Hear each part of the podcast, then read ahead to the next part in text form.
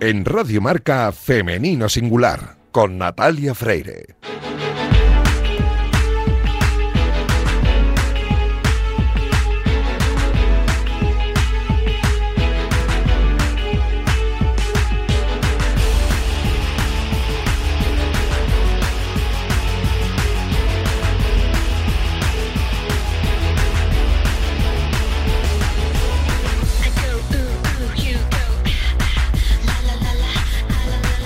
Muy buenos días y bienvenidos un sábado más a este espacio de radio en el que nos empeñamos en dar visibilidad y voz a las mujeres que hacen que nuestro deporte sea cada vez más grande. Nos encanta ver triunfar a nuestros deportistas, ya sean hombres o mujeres, pero permitidnos que en la próxima media hora hablemos solo en femenino singular, que es el nombre de este programa que escucháis ahora mismo en la sintonía de Radio Marca. Os recuerdo que podéis encontrar los audios de nuestros programas en todas las plataformas de audio y en la web de marca.com. Y a los mandos técnicos me acompaña Raquel Valero, que ya está haciendo que todo suene a la perfección. Y este que comenzamos es el programa 249. Y como es costumbre en esta temporada, lo hacemos hablando con Irina Rodríguez sobre el entrenamiento invisible. Esta semana, además, estamos saliendo de las fiestas navideñas y dando los primeros pasos de este 2022 en el que uno de los platos fuertes serán los Juegos Olímpicos de Invierno en Pekín, que comenzarán en menos de un mes, y por eso hemos considerado oportuno recordar la primera sección en la que hablamos con, con la mujer que esta temporada nos está ayudando en femenino singular a conocer mejor nuestro cuerpo, nuestra mente y nuestras emociones para sacarle el máximo partido a la práctica deportiva y a la vida en general. Como os he dicho, estoy hablando de Irina Rodríguez y su entrenamiento invisible, y con ella arrancamos ya.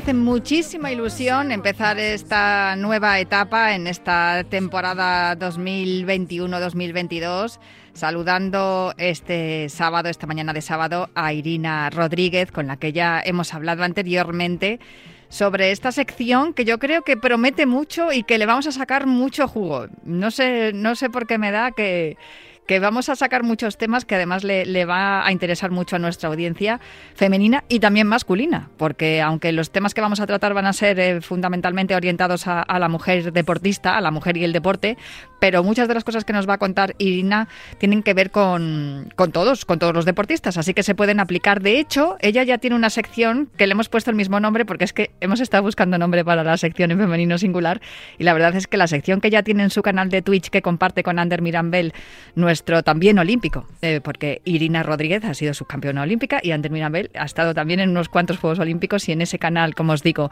de Twitch llamado Agua con Hielo TV, pues nos cuentan muchas cosas interesantes, entre ellas esta sección que comenzamos hoy aquí también en Femenino Singular, que se llama El entrenamiento invisible. Bueno, en las ediciones que han tenido hasta ahora han contado cosas interesantísimas y yo quiero que Irina las comparta también con toda la audiencia de Radio Marca aquí en Femenino Singular. Así que voy a saludarla ya. Irina Rodríguez, muy buenos días, ¿cómo estás? Hola Natalia, ¿qué tal? ¿Cómo estás? Bien, todo bien. La verdad, también como, con mucha ilusión de compartir este espacio contigo y, y con la gente que nos oiga. Y, bueno, lo que comentabas, ¿no? que al final es compartir información, experiencias que la gente puede llevar a su vida diaria, sea deportista o no. La semana pasada estuvimos charlando y hablando contigo, pues para presentarte un poco, también para presentar un poco la sección. Y mm, hablaste de un término que yo era la, la, bueno, lo he escuchado más veces, pero eras la segunda persona a la que escuchaba hablar en, en, de ese término, a la segunda deportista, que yo eh, escuchaba hablar de ese término que concretamente es holístico, la holística, ¿no? Y, y quería yo, porque claro, yo ya he escuchado hablar de esto, pero quería que nos explicaras más o menos en qué consiste eh, lo holístico, ¿no? Una, una, definición y una explicación de qué, qué es esto. Pues mira, es como, como muy bien tú, tú dices, ¿no? Que parece que sea un concepto que últimamente se ha puesto más de moda en nuestra sociedad, pero en realidad eh, somos seres holísticos desde siempre y quizás es ahora cuando empieza a haber una, una conciencia diferente en este sentido, ¿no? Que se está como despertando la conciencia colectiva en relación a esto. De hecho, el término holístico eh, viene del griego, eh, de la palabra holos, y quiere decir todo. Todo es eh, una suma de, cosas, ¿no?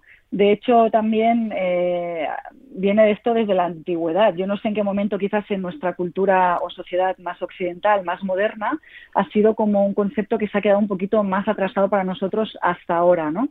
Quizás por el, el, tipo de, medicina, eh, etcétera.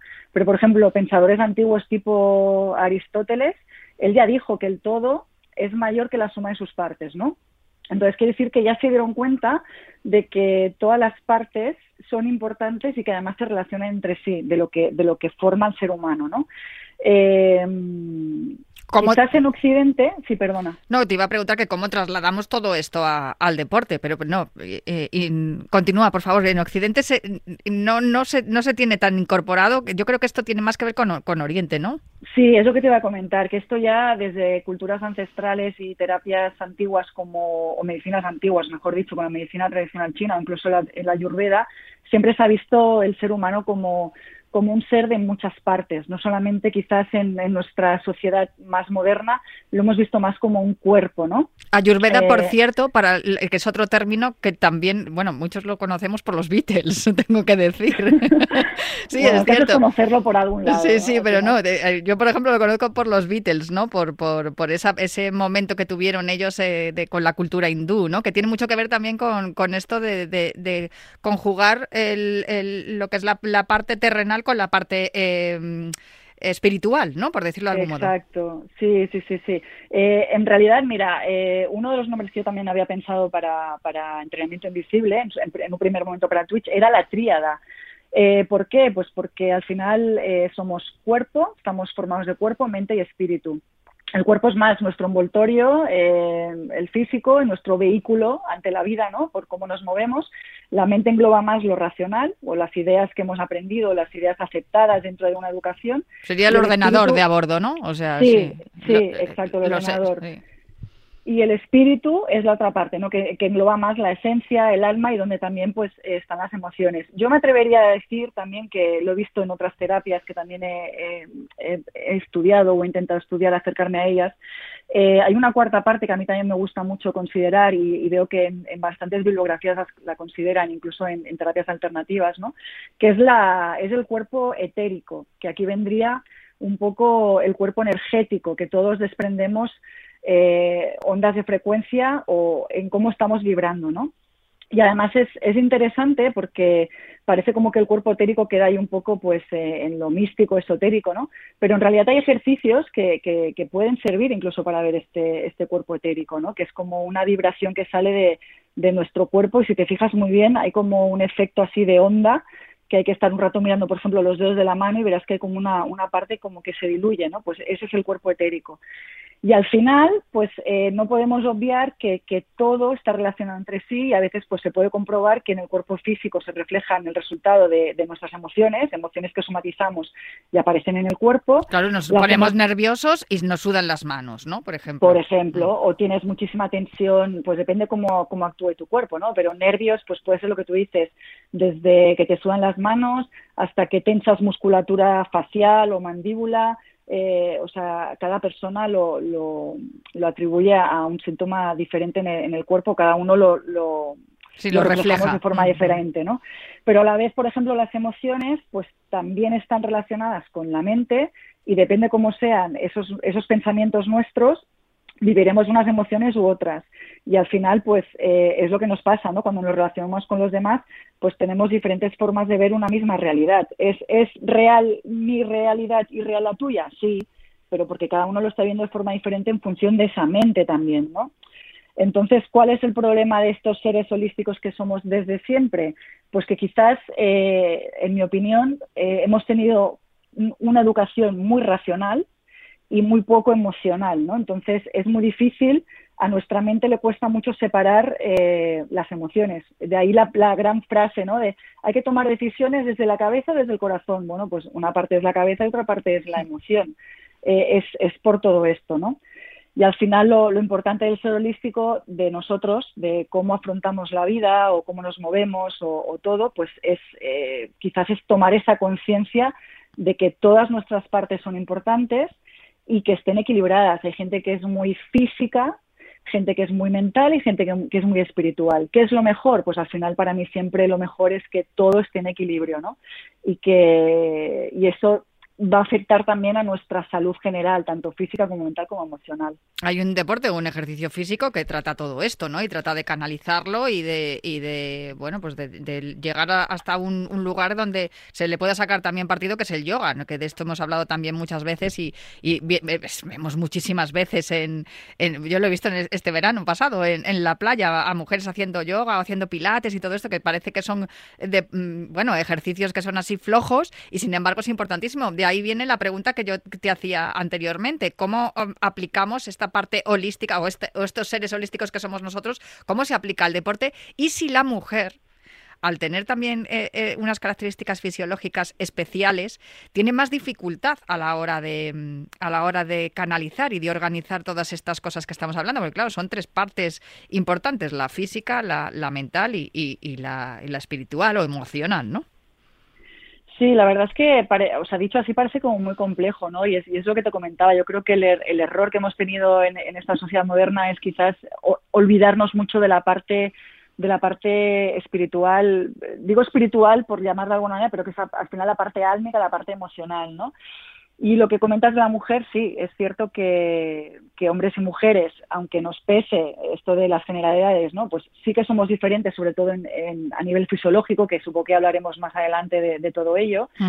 Y como tú muy bien dices, eh, tipo yoga, tipo pilates, ¿por qué funcionan? ¿Por qué son actividades físicas que equilibran? Pues porque tienen y que acuden muchas mujeres además a hacerlo. O sea, yo creo que la mayoría en las clases de yoga y pilates, yo creo que la mayoría, la mayoría de las practicantes son mujeres. No sé, no sé si es porque porque tenemos más esa necesidad de necesito canalizar esta energía, este estrés que llevo en la vida. Que también es verdad que las mujeres nos cargamos de muchas, no sé si tiene que ver también con la parte social, ¿no?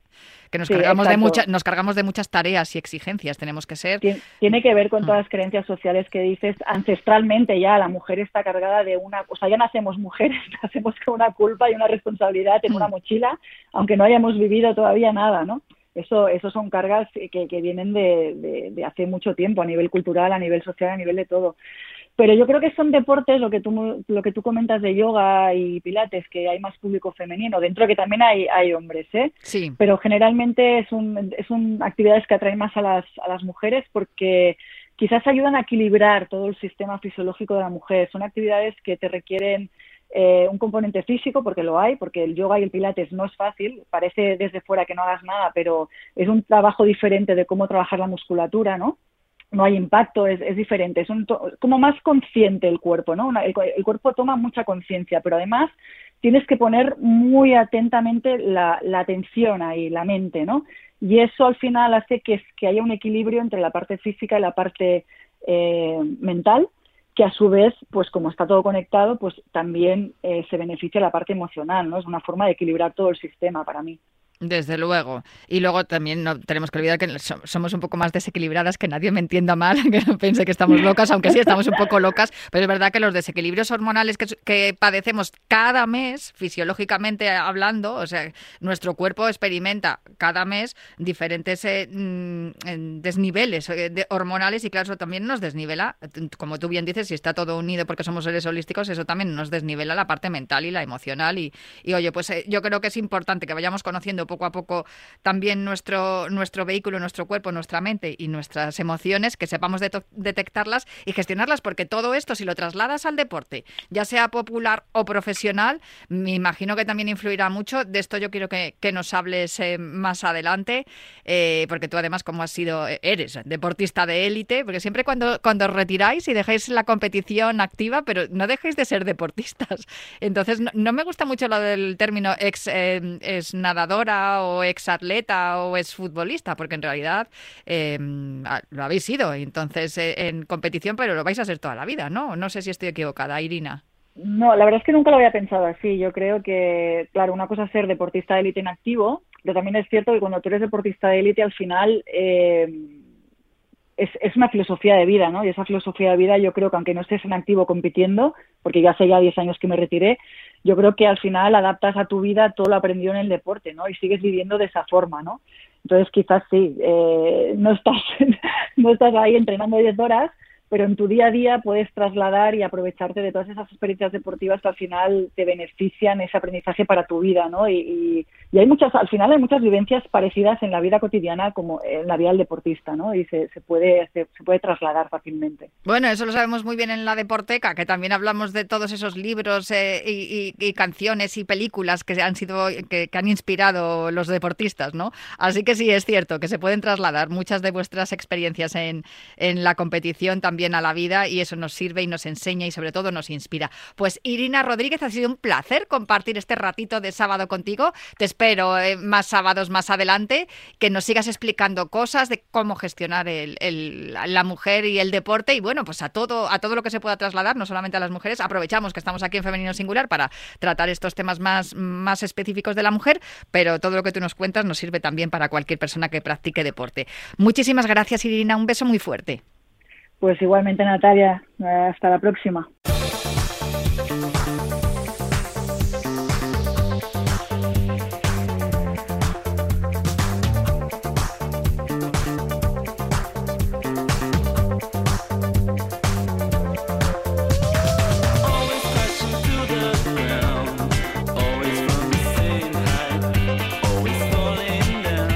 Ya hemos echado el cierre a las Navidades, pero estos últimos días se han producido muchas noticias interesantes en torno a la mujer y el deporte.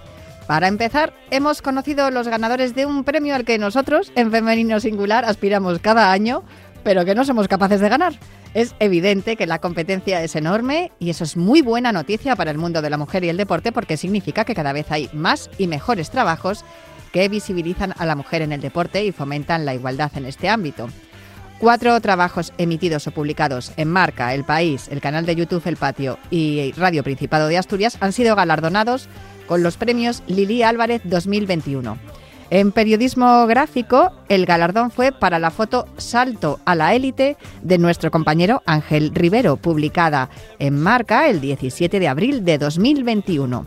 La serie de fotografías acompañaba un reportaje a Adriana Cerezo, la recién proclamada campeona de Europa en Taekwondo en menos 49 kilos y antes incluso de que asegurase su plaza en unos Juegos Olímpicos en los que, como recordaréis, ganó la medalla de plata. El reportaje lo realizó Almudena Rivera con fotos de Ángel, de Ángel Rivero, que es el que ha ganado el premio, y también llevaba un vídeo de Rodolfo Espinosa.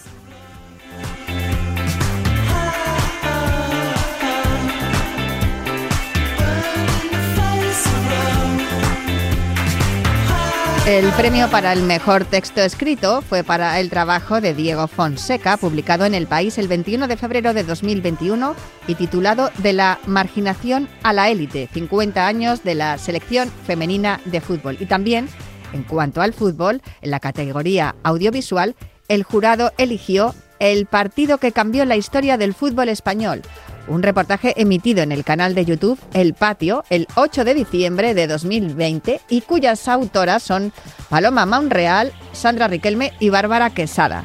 Es compañeras de marca y amigas en el que hablaban de los 50 años de aquel partido entre el Sizan y el Mercacredit que congregó a más de 8.000 personas en el campo del Boe Teacher y en el que emergió la figura de Conchita Sánchez Freire, a la que la prensa bautizó como Conchita Amancio, porque le recordaba al futbolista del Real Madrid, Amancio Amaro.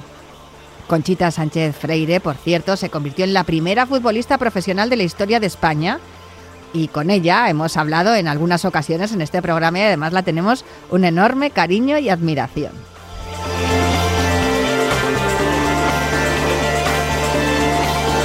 Y también le tenemos un enorme cariño y admiración a nuestras compañeras Cristina Gallo y Ana Amelia Menéndez, que han recibido el premio en la categoría de radio por el programa Ganamos con ellas, que se emitió en el Radio Principado de Asturias el 14 de marzo. Merecidísimos todos los premios, así que muchas felicidades a todos y a todas los ganadores y ganadoras.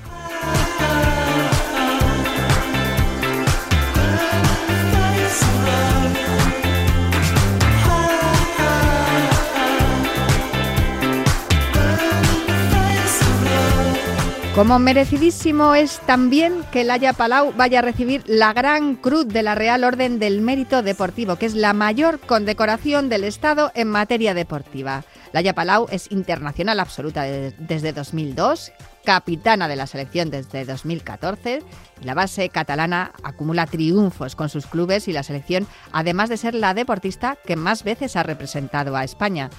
Laia Palau, por cierto, que el pasado mes de noviembre anunció su retirada de la selección española, se suma así al selecto grupo de deportistas que ostentan la mayor condecoración del Estado en materia de deporte, entre los que figuran, por ejemplo, Rafa Nadal, Arancha Sánchez Picario, Xavi, David Cal o el más reciente, el recibido por el jugador de baloncesto Pau Gasol.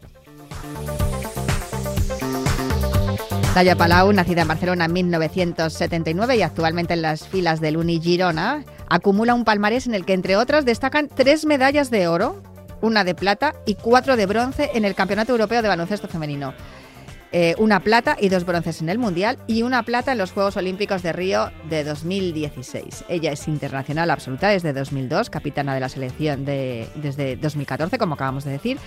Y Laia Palau también es la deportista que más veces ha vestido la elástica del conjunto nacional representando a España en un total de 300, ojo, 314 partidos y también es la que más veces ha subido a un podium de baloncesto. A nivel de clubes ha jugado en el CBF Universitat de Barcelona, en el Borges Basket, en el Ros Casares de Valencia, en el CCC Polkovice, en el CVVC USK Praga y en el Unillorona, que es donde está ahora mismo. Y por todos estos méritos, Laia Palau está considerada como la mejor jugadora de baloncesto y además la gran capitana de la selección.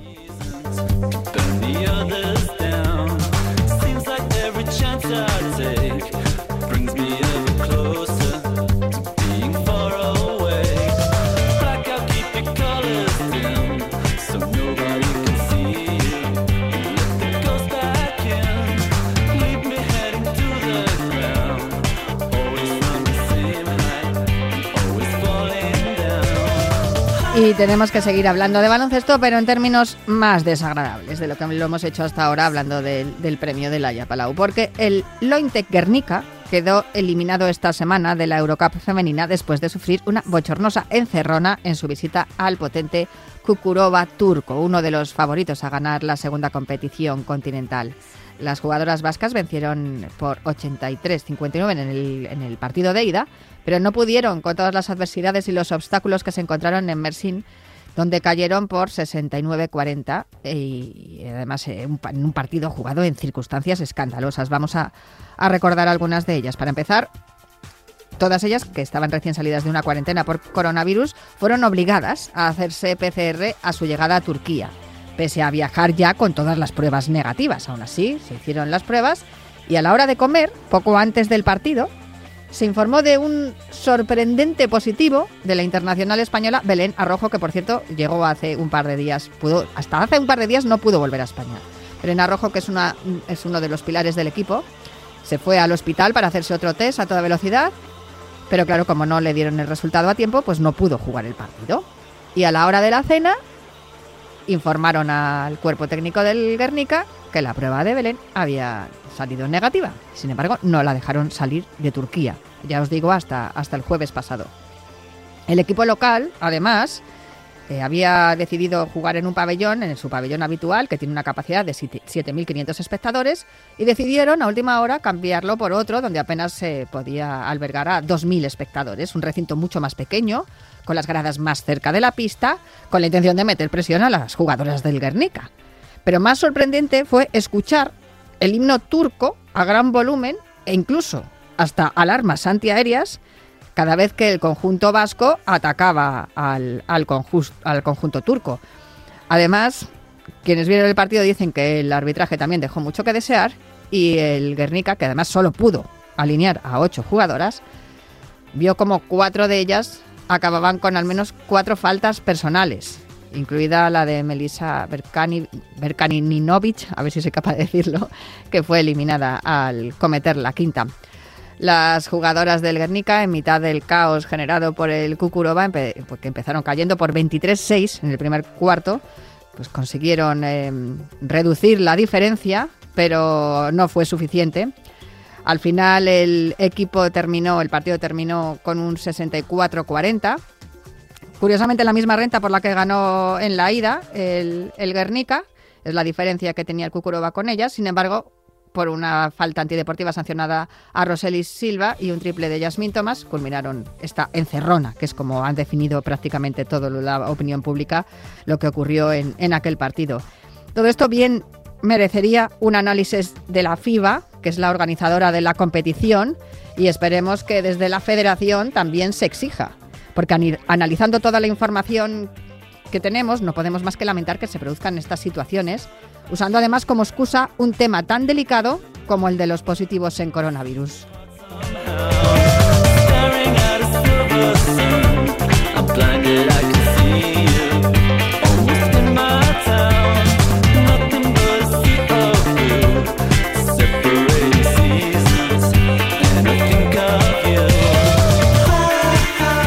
Por último, contaros que hemos tenido que lamentar el fallecimiento de una de nuestras pioneras del deporte, la jugadora de balonmano Luisa Álvarez Iglesias, que falleció el pasado lunes 3 de febrero a los 98 años. Luisa debutó en 1938 y ganó tres campeonatos de España con el equipo de Pola de La Viana de Asturias. Y esta exjugadora fue una de las pioneras del balonmano femenino en España porque formó parte además del equipo de Pola de la, de la Viana en Asturias, que lo creó Puri Zapico, a la que algunos recordaréis que dedicamos una de las secciones de la temporada pasada de las pioneras del deporte, ese espacio que tanto éxito tuvo, dirigido por el historiador Jorge García. Luisa Álvarez Iglesias, que como os contaba falleció el pasado lunes, fue la componente más joven de aquel equipo de, de Puri Zapico pues solo tenía 15 años cuando empezó a jugar y se mantuvo en activo hasta 1961 cuando abandonó la práctica del balonmano con 38 años. Con el Pola de la Viana, del que fue capitana, se proclamó en tres ocasiones campeona de España y fue seleccionada para un partido que un combinado español debía disputar en La Haya contra, contra los Países Bajos. Pero no pudo acudir, esto era algo que ocurría bastante a menudo por escasez de recursos económicos por desgracia también sigue ocurriendo ahora, algo que tendremos que, estudiar y que intentar resolver. Luisa Álvarez Iglesias poseía la insignia de oro de la Federación Asturiana de Balonmano, entre otros galardones, y nosotros pues le enviamos nuestro pésame, pésame, a sus familiares y a toda la familia del balonmano, porque gracias a mujeres como Luisa Álvarez Iglesias, el deporte en general y el balonmano en particular no es solo un deporte masculino.